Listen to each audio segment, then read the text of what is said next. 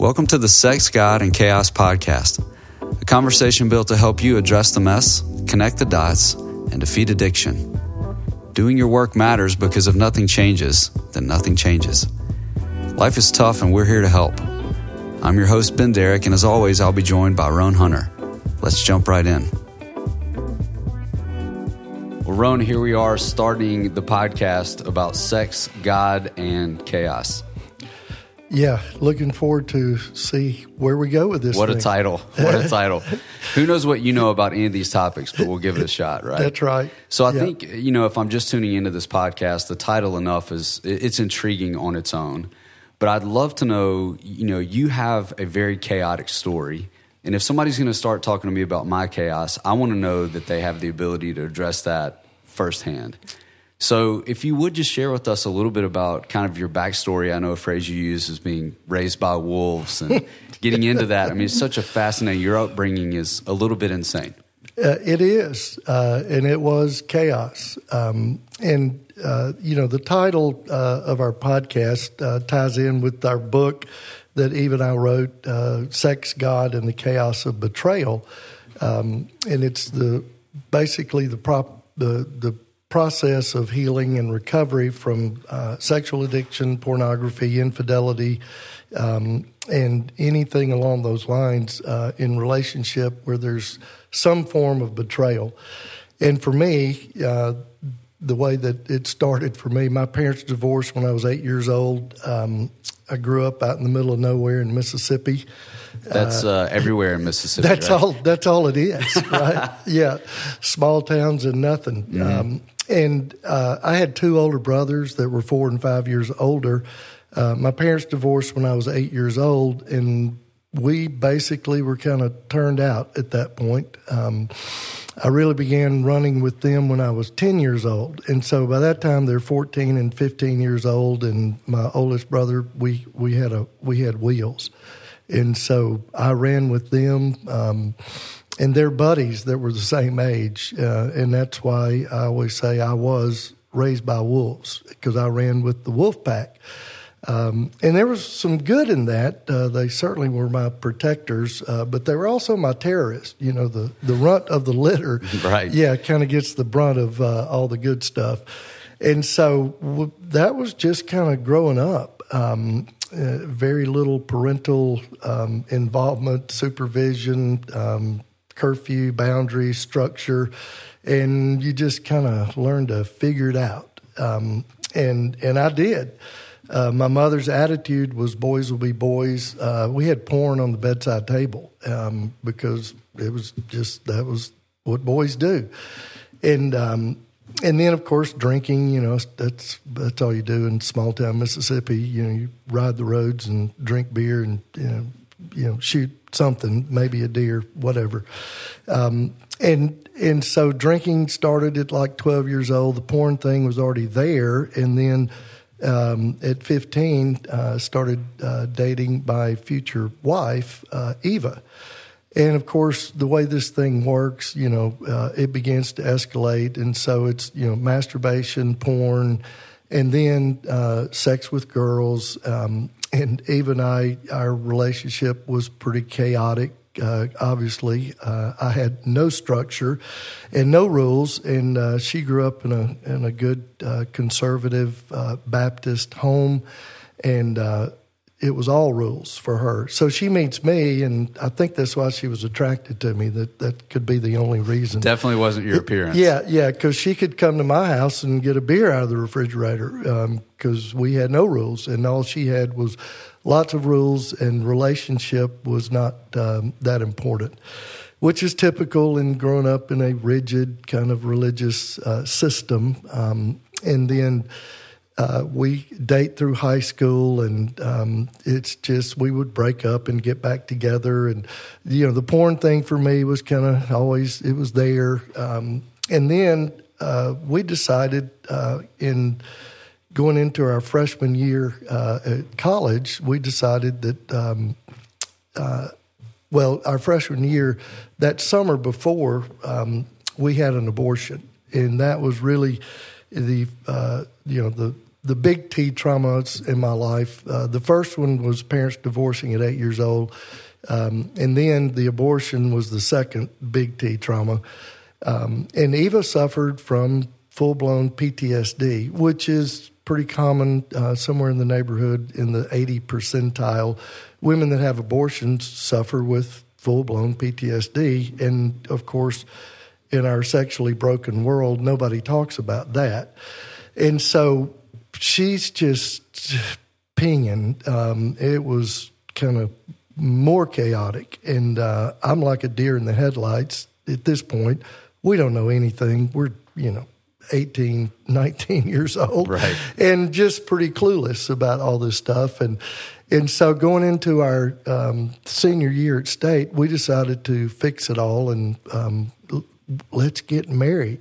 That'll fix it, right? The ultimate solution. Oh, yeah, because that's going to take care of my porn problem, of course, because then you get married, you have all the sex you want, and you don't need that. You sound a little sar- sarcastic. Is you that? know, I don't know. I, I, I I sat with uh, thousands of guys over the years, and we all think that, but you know that's not reality. Got it. Yeah. Um, So you're living this. Oh, yeah, at this living it point. out. Oh, yeah. And, um, you know, what happens, you know, one of the drivers with this um, sexual addiction, porn addiction, all of it, one of the drivers is medicating our anxiety.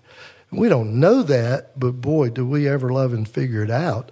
Uh, because it actually works uh, as it works. And that's why we will get hooked on it and it will become compulsive and uh, mine certainly was. And then if anxiety is the driver, you know, when you get married, there's no stress, right? It's stress free living after you get married. No one tells you this. Uh, it's an anxiety multiplier. And yeah, exactly. Yeah, uh, it's for both parties. It, it, it's like with porn. I always talk about, you know, it's like the alcoholic that it medicates his depression with alcohol, which is a depressant. Depressant, right? Yeah, and you know, for porn addicts or, or porn users, uh, we are medicating our anxiety with an anxiety producing type of behavior because of all the excitement chemical chemicals, the dopamine, everything that's going on in the brain. The anxiety is just is is cranking, and then of course orgasm. Uh, it soothes that anxiety. So we're actually kind of creating the need for the fix, and but nobody understands that until you actually begin to get into uh, your growth mode and begin to change it. Well, and we should say at this point, you you guys are pacing through this uh, long before this is a part of the common vernacular. I mean, Oh. you're basically out there trying to figure it out by yourself. Oh yeah. Well, I came to Jesus um, when I was a sophomore at State, and I always say that was um, I was serious because as a twenty year old frat boy, I gave up drinking, cussing, and smoking. Now that that's some serious Jesus stuff right there. So right? what'd you do with all your time? I don't I don't understand.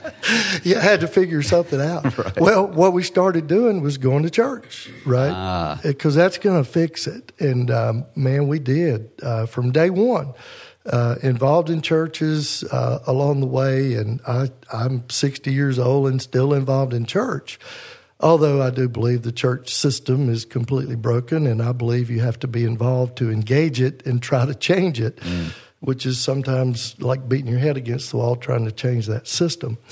Um, and so we we wound up getting married, and then um, my sexual addiction. And again, as you said, none of these terms. Uh, Dr. Patrick Carnes, who we've done our uh, CSAT training under, we'll talk about that a little bit later.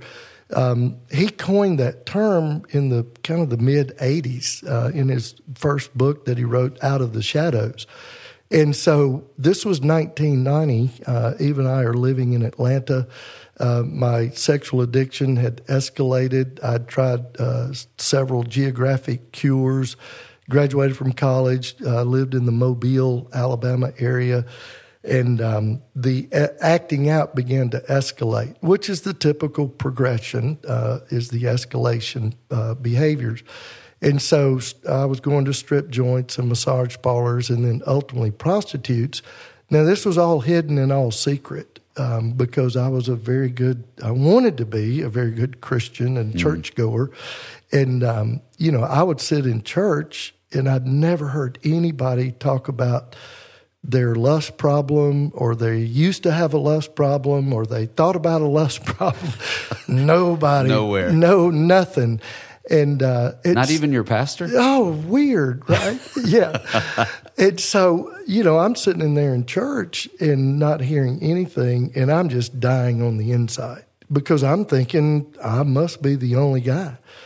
Like when they walk down that aisle and take them behind that curtain, I think they must there must be some kind of castration or something because because nobody else was dealing with this except for me. Mm. and and I'm literally dying um, because ultimately this thing is a soul issue. It affects we call it multifaceted. It affects every aspect of our soul.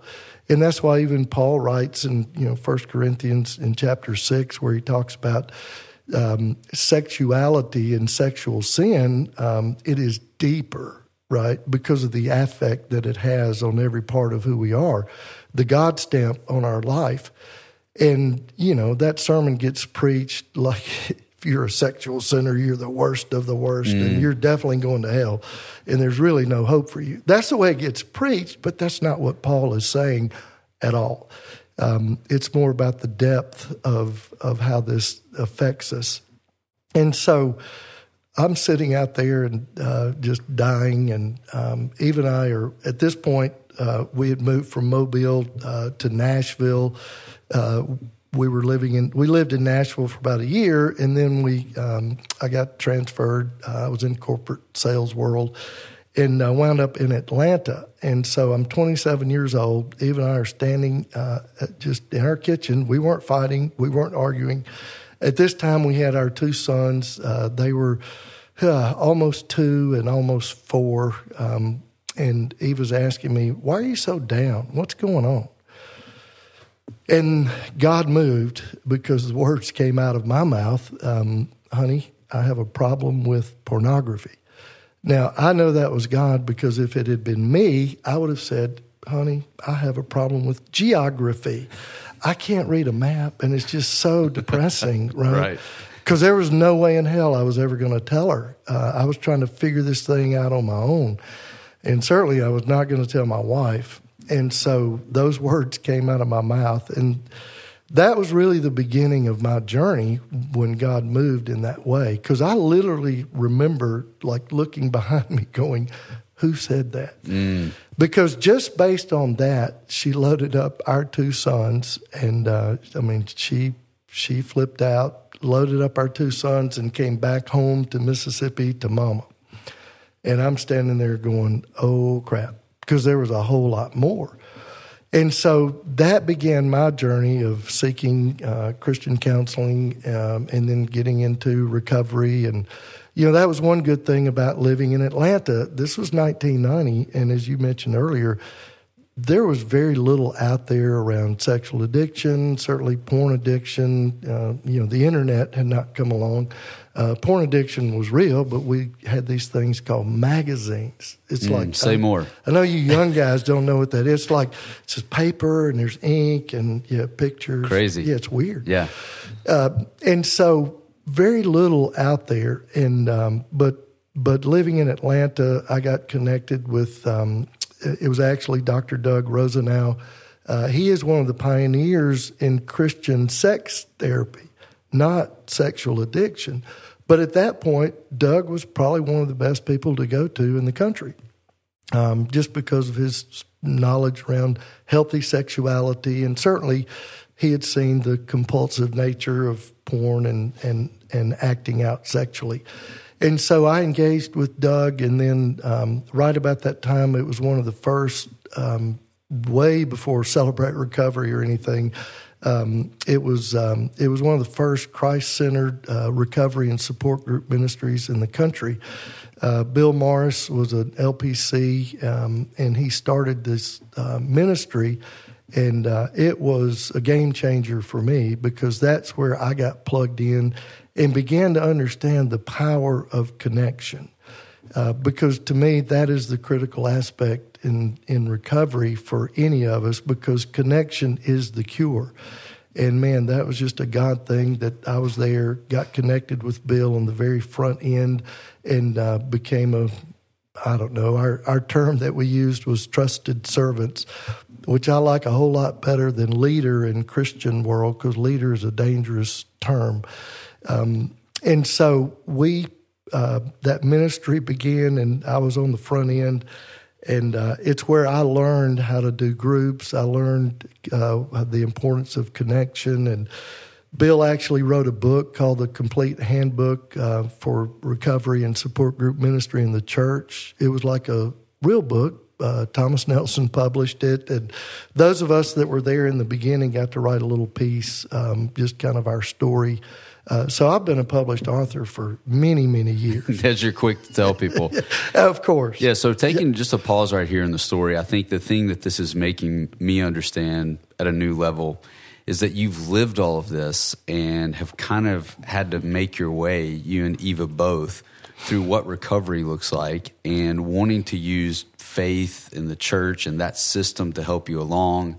It disappoints you in a lot of ways, uh, in the in, in ways that it shouldn't have. It should have had an answer, but it didn't have an answer. So this sets you guys off charting your own course with the help of some trusted advisors that move in that uh, thank God he was up to something during this time, mm-hmm. uh, predominantly outside of the church. Uh, but fast forwarding, you guys just commit to this journey of health. It goes perfectly, and within six months, everything's better. Yeah, we're all good. no, right. So it takes a, it takes a very long time for you guys to navigate this. But we should say uh, you guys are in a place of health in your marriage, and you're actually poised and have been for decades now helping other couples not go through that experience that you went through.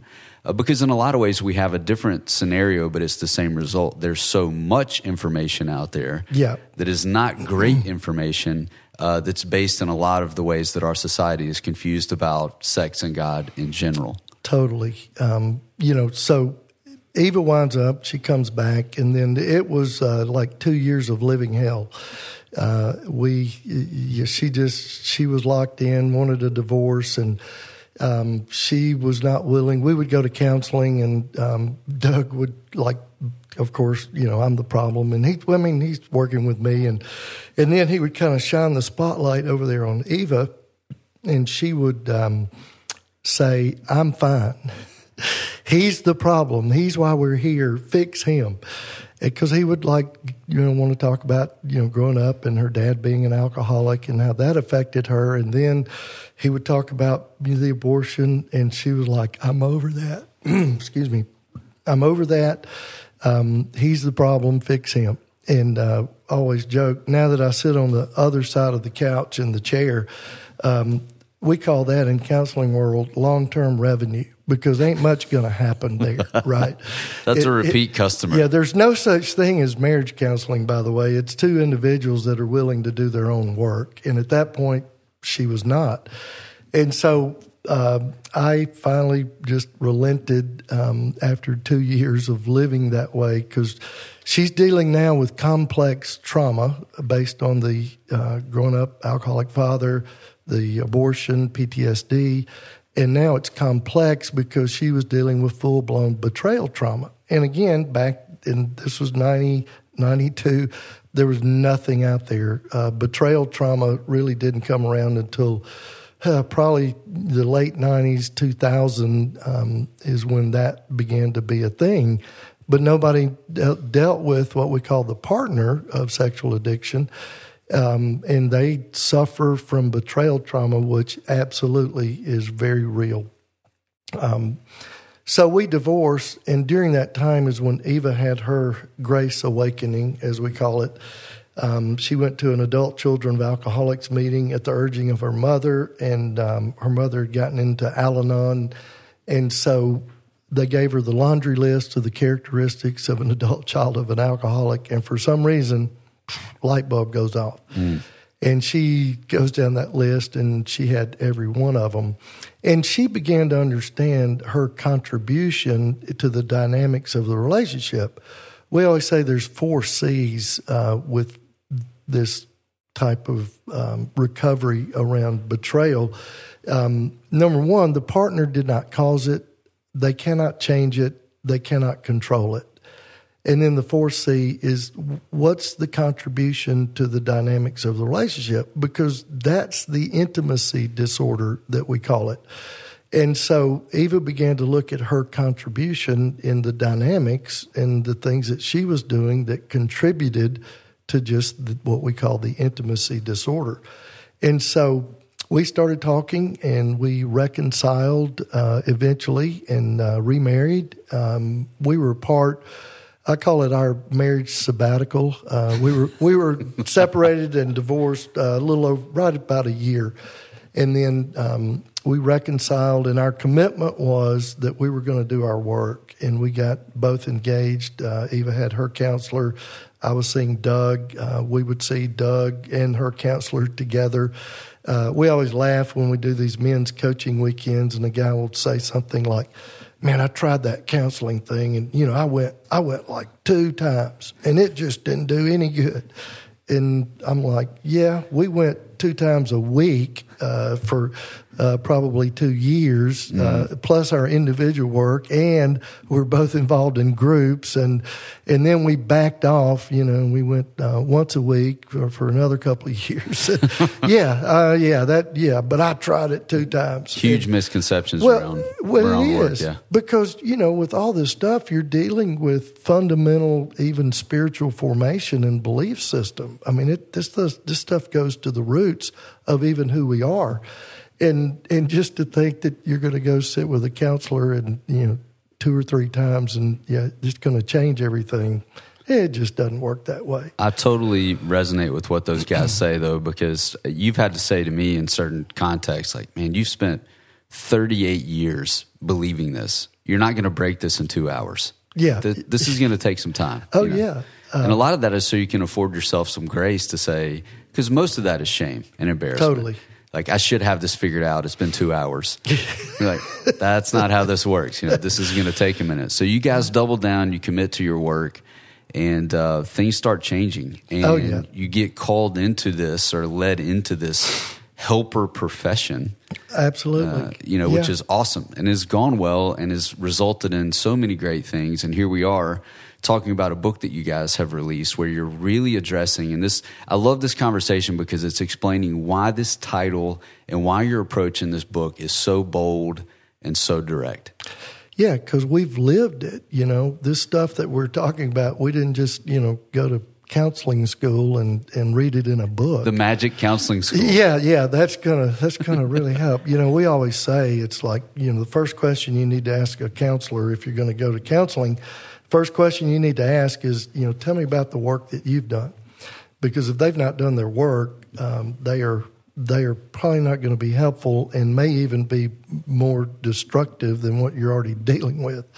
Um, and I don't. That's not an indictment on the profession, but maybe it could be mm. um, because it's so important. Um, and you know, we I was already involved in that ministry, the support group recovery ministry, and I mean, I'm I wound up, you know, and especially in groups dealing with sex addiction, um, the the turnover rate in those groups is uh, it's uh, I call it fruit basket turnover because if you had if you don't go to group for about six months, you'll walk in and go, man, it's a whole new group of guys. Mm-hmm. Where are the old guys? Yeah, exactly. Yeah. Um, and so I just by default uh, became the leader, trusted servant, um, leading that that we called it sex addicts victorious. Now you got to want recovery to go into a group that sex addicts sex victorious. addicts victorious. So what do you do here? yeah, yeah, that's right. What's this about? yeah, it's uh, choir practice, and so um, I always say, you know, my qualifications uh, to to to lead uh, that group, or even the groups I do today, I tell them, you know, my qualifications are that that I am able to keep up with the key to the door. I, I don't lose the key, so I'm long qualified. Term. That's yeah. right, and I can yeah I, I, can do it over a long period of time, um, and so we were already engaged in that, and Eva was in um, the codependence victorious at the time, and and then we just you know we're involved in church and and we begin meeting with uh, couples. I'm meeting with men. She's meeting with women. And then we would meet with couples that are dealing with this and uh, we were not getting paid for it. That's I think that might be called ministry. Yeah, that's right? called church work. Yeah, yeah. No, you get paid for. You get paid to do it. Yeah. We, I was not getting paid. Oh, you were a volunteer. Double suck. Yeah, that's right. you get paid to be nice and meet with people. Mm-hmm. Um, and uh, but you're not a nice guy. No. Um, no. Um, that's why I love you. Uh, and so we were already engaged in that, and then certainly in the process of just man, you know, I was so fortunate of just the mentors and the guides and the people that God brought into my life that that encouraged me into truly God's calling. Um, and then we wound up you know, that's why we do what we do today. Um, went back to school and did all the counseling stuff and got licensed. And, um, and then we're also both, even I both are uh, certified sex addiction therapists. Uh, we're supervisors in that world. Uh, it's through the International Institute of Trauma and Addiction Professionals, Dr. Patrick Carnes. Um, and so not only are we counselors, that is almost like another master's degree. Uh, and then we're also certified through the um, uh, true certified sex addiction specialist international or clinical uh, sex addiction specialist international. So we've got an additional certification, and then we're also um, clinical members of the American Board of Christian Sex Therapists, which is uh, Doug Dr. Doug Rosenau's organization. And so that's on the more the healthy sexuality side. So we're working with the the the, the dark side uh, in the recovery from this stuff. And then we're also, the goal, of course, is healthy Christian sexuality. Um, and that's just something that is sorely needed in church today because this sexual broken, sexually broken culture, uh, we can't live in it and not be affected by it. And certainly Christians are, and just a lot of distorted thinking. And so, really, that's kind of our journey of kind of why we do what we do today. And, and then the writing the book is just our process, the roadmap that we came up with because uh, when couples are at this level of crisis, I don't believe there's any greater crisis in a marriage than when betrayal occurs. Um, maybe the death of a child, of course, but but there's no greater crisis in the coupleship, in the relationship, than when betrayal happens. And so we're we're we're like the Hellfighters, uh, which is the old movie uh, John Wayne did about the story of Red Adair and his team that go in and put out the oil well fires. They just they charge right into the fire and cap that oil well, and that's kind of the level of where we're working with in marriages because it is major crisis. I think a, a, big part of that. I, am going to interrupt you there yeah. because I think so many of our listeners that's going to be a big place of freedom mm. to understand that there's the there's a place that people have to operate when this sort of thing goes on um, because what we believe is like you said before this is i'm the only one this doesn't oh. happen nobody's talking about it it can be very orienting and calming in the beginning at least to know okay there are guides in this space that know how this goes that understand how it feels you and eva are two of those people where you can sit someone down and say all right we can tell you how to get through this we can guide you how to get yep. through this let me just orient you to this process right now. And it does feel, and I, I, want to get to the title here if we can, it does feel like you've got this cocktail of we have this sexual betrayal, We've grown up around faith that hasn't really addressed this, and we're in the most chaotic part of our lives where a lot of our previous trauma, as you mentioned with Eva and your own, is kind of rushed into this relationship. So when people read the title of the book, they may think, wow, well, that's a pretty sensational title. But really, it's a descriptor, wouldn't you say, of what happens as sexual addiction begins to invade your adult life in new ways and all the relational connectivity that you have. Oh, uh, absolutely. Uh, because it is. It's basically a disordered soul. Um, and, you know, originally psychology was the study of the soul. I don't know what it is today. Um, but, but all of those facets uh, are affected with this stuff. And, and then when we're living kind of this disordered, dysfunctional um, existence, it, it's just chaos. You know, there's depression, there's anxiety, there's fear, there's um, you know, keeping secrets. Uh, I, I, mean, that's That's not the way that a human being was designed to function. So it's very chaotic uh, before discovery, and then when discovery happens, when all hell breaks loose, now it is total chaos because um, man, you've got two people that are completely emotionally dysregulated. Because that's one of the things in the addiction, whether it's porn, whether it's sex, whatever. Um, you know, we're we're medicating our emotions, and now when discovery happens, uh, I use the term even discovery trauma for the addict because it's it's traumatic when it gets found out. Uh, you thought you were going to take this thing to your grave, and now, poof, here it is.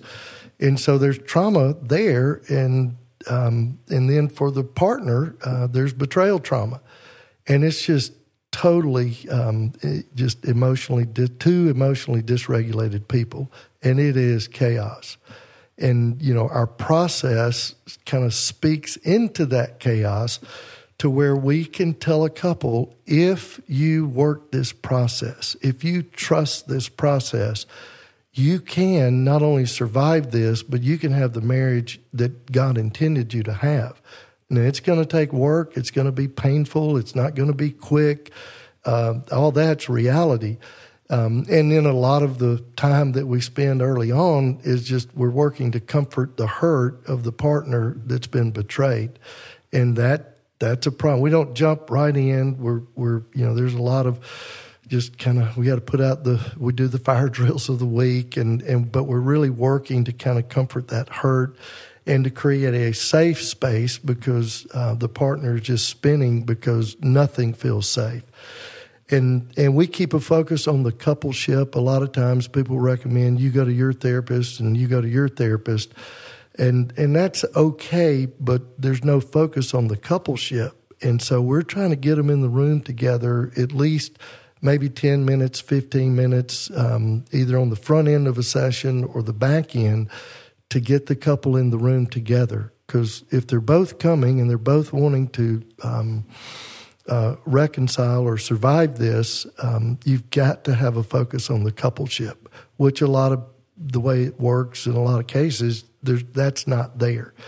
And so we're keeping a focus on that. And then the work that we do, even in the process, is again, it's individual work in a group session because you got four people in the room, Eva and I, and, and then the couple. And and we're we're taking them through kind of their own history. We call it collecting the dots, connecting the dots, and then we're going to correct the dots but there's so much in that process. And, and the thing that's always amazing is how they may know some facts about the other person's growing up, but they've never stood, understood the impact of it. And they certainly have not understood the track that it set them on. So we're really moving towards true intimacy of knowing and being known in this process. And that's what we call the intimacy disorder it's a movement from that to true intimacy in the marriage that God designed or wanted uh, for all of us. The big part of this that I think is just so striking here in episode one, as I'm listening to you talk, I'm like, man, this is a really complex issue. Mm. Uh, but when you're walking through it, it doesn't feel complex. It's like stop masturbating. yeah. Stop looking at porn. Stop going to the strip club. You know, it's like this is a pretty A to B. Oh yeah. And you walk into this process, and maybe even people are taking in this this episode, or they've gotten involved with the book, and like, man, uh, even from page one, as you guys dig into your story, it's like, whoa, there are a lot of factors here.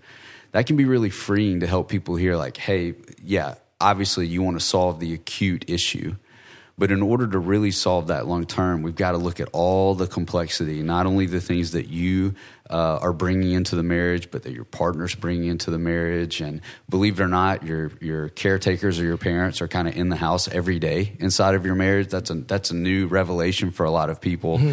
uh, because we hear inside of church, no, no, we we leave and cleave. The two became one. Oh like, yeah, it's all yeah, good. One with the family tree. That's what you became one with. You know. so I think people listening, I, I guess we're just trying to convey here as we're laying out the the stage here. There there is hope to move through a process that includes sexual addiction where you've sprinkled a little God in there and it didn't work. You're still experiencing the chaos or the fallout of previous trauma. All of this language can be very important to be able to use with your partner as you're walking through it, to be able to use with your therapist as you're working through the process. Uh, so I guess I'd just love to hear your answer as we're wrapping up this episode. Mm-hmm. You know, is there hope for a healthy relationship with these three things? Can I have a healthy relationship with sex? Is it possible that I could enter into a relationship with a loving God? And can I, maybe the biggest question, if life is going to be chaotic? I mean, Jesus was very upfront about that. Uh, there's a lot of trouble in the world. Mm. You know, that's my paraphrase. um, I have these three things uh, that are essentially unavoidable. Can I be in healthy relationship with those three things? Oh, I certainly um, just I, I, say absolutely yes because I've I've lived it, and uh, not only have I lived it, I've gotten to experience and observe and watch others begin to live that out, and and it is uh, it it's not simple. Um, it's kind of like golf, you know. It, it it's a simple game, you know. It's a, a stick, a tee, and a ball, right?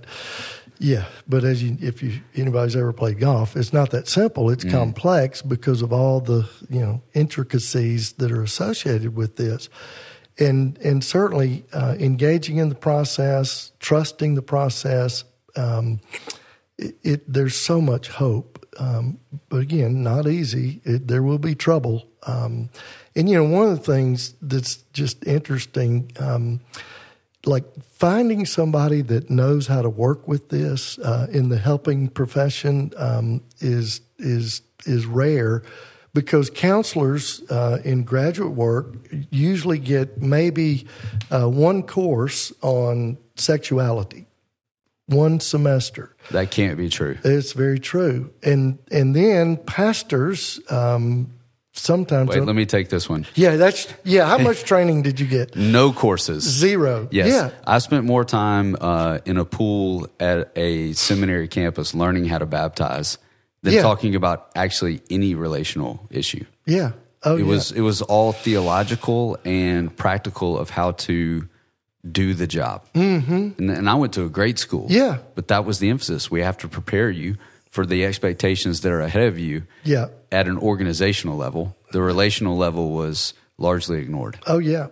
And and so, you know, and people seek out pastors um, more so than counselors uh, for the, you know, on the, you know, when this stuff happens, they'll go to their faith uh, leader. Yeah, according and, to stats, 150% more likely to yeah, pursue clergy than a counselor. Than a counselor. Yeah. And so now you know, at least a counselor got one semester on sexuality, and now you're going to see somebody that got nothing. No, nothing, yeah. Yeah, and probably is struggling with it in his own life, right? Mm-hmm. And it's the same way with counselors, and that's why this question of like, tell me about your work. If they've not done work around their sexuality and sex and all that, um, and again, the, the culture is so broken. You know, our preferred term is not even sexual addiction. Uh, the term that we work with uh, is sexual brokenness. And the culture is just completely upside down, backwards, and broken when it comes to sex. And so you're seeking help from people that are just kind of in the same boat as you are. Yeah, but we we would say, and just to kind of seal this up here, because you know I'm I'm excited about where this conversation is going to go over the life of this podcast because there's so much to talk about, hmm. so many wires to uncross, and so many people that are desperate to get the help that you and even this book are offering. Uh, but the, the answer is yes, that you can get to a life that is healthy with these things. It's just going to take a little bit of work. And hmm. thankfully, and I say this uh, just as uh, an indicator of our friendship, you've helped me walk through a lot of this stuff uh, that was highly concealed even from me. Yeah. Even in a healthy marriage, quote mm, unquote. Yeah. Even as a pastor, even as well, no, I don't have anything that's going to make me lose my job or go to jail that's going on in my story right now. uh, but I'm wrecking my marriage and destroying my wife. And I had to get honest about that. Yeah. Uh, because my wife got honest first. Yeah, that's yeah. a story for another day.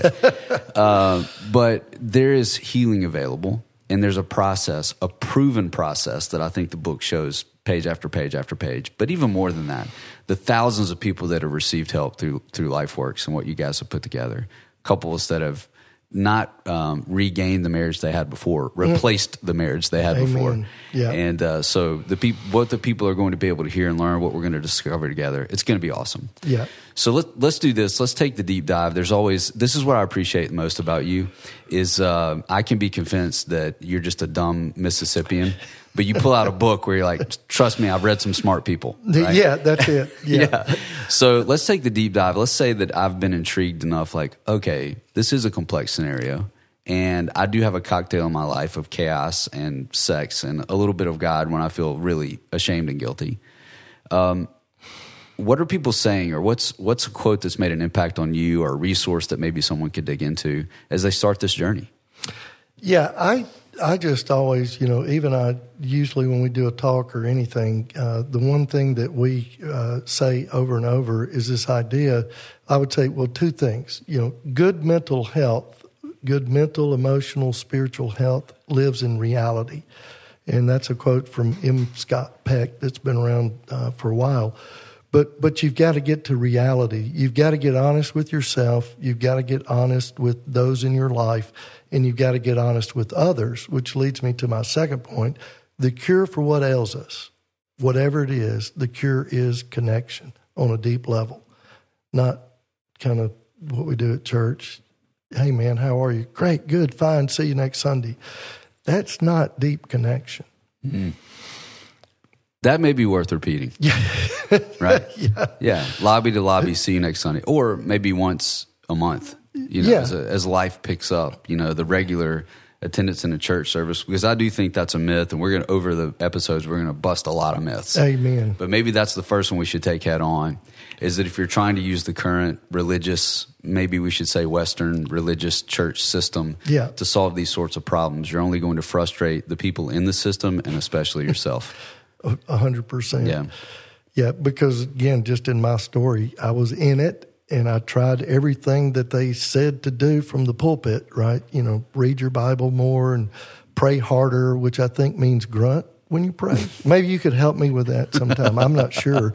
Uh, I tried it. I grunted when I prayed. It's I mostly prayed about harder. being physically expressive, even though everyone's eyes are closed. Yeah, okay, good. But the grunt you're referencing is the the Christian. mm. Yeah, yeah, yeah. I got a lot of that. Um, but yeah, you know, all those things that you would hear about dealing with sin, uh, man, I and I'm a reader, uh, and I I would read and try and do, and it, none of it worked. Yeah, until I came out um, into the light. Yeah, wise point. Yeah. So at this point, just driving uh, people to another book or another quote, probably um, the bravest thing someone could do would be to pursue environments where you're engaging with other people honestly about where you've been or where you are. you know, which is a terrifying prospect. It is. Good luck convincing me to do that. Oh yeah. That's- But once you do it, it's almost like a drug because you feel seen maybe for the first time in your life. Yeah, and I think that's what I mean. That's what Jesus offers over and over. You know, first time he ever speaks in public, uh, he rolls out the scroll of Isaiah, and he talks about he came to set the captives free, and it is for our freedom that he came. Now, the Sunday school answers he came to save us. Well, yeah, he did that. But he's talking about life here and now, life today, the abundant life that he offers, the way, the truth, and the life. And man, um, coming out into the light, getting honest with yourself, that is the way of freedom. That's how it works. To learn more about what you've heard today and to engage with the Sex, God, and Chaos team, visit sexgodchaos.com.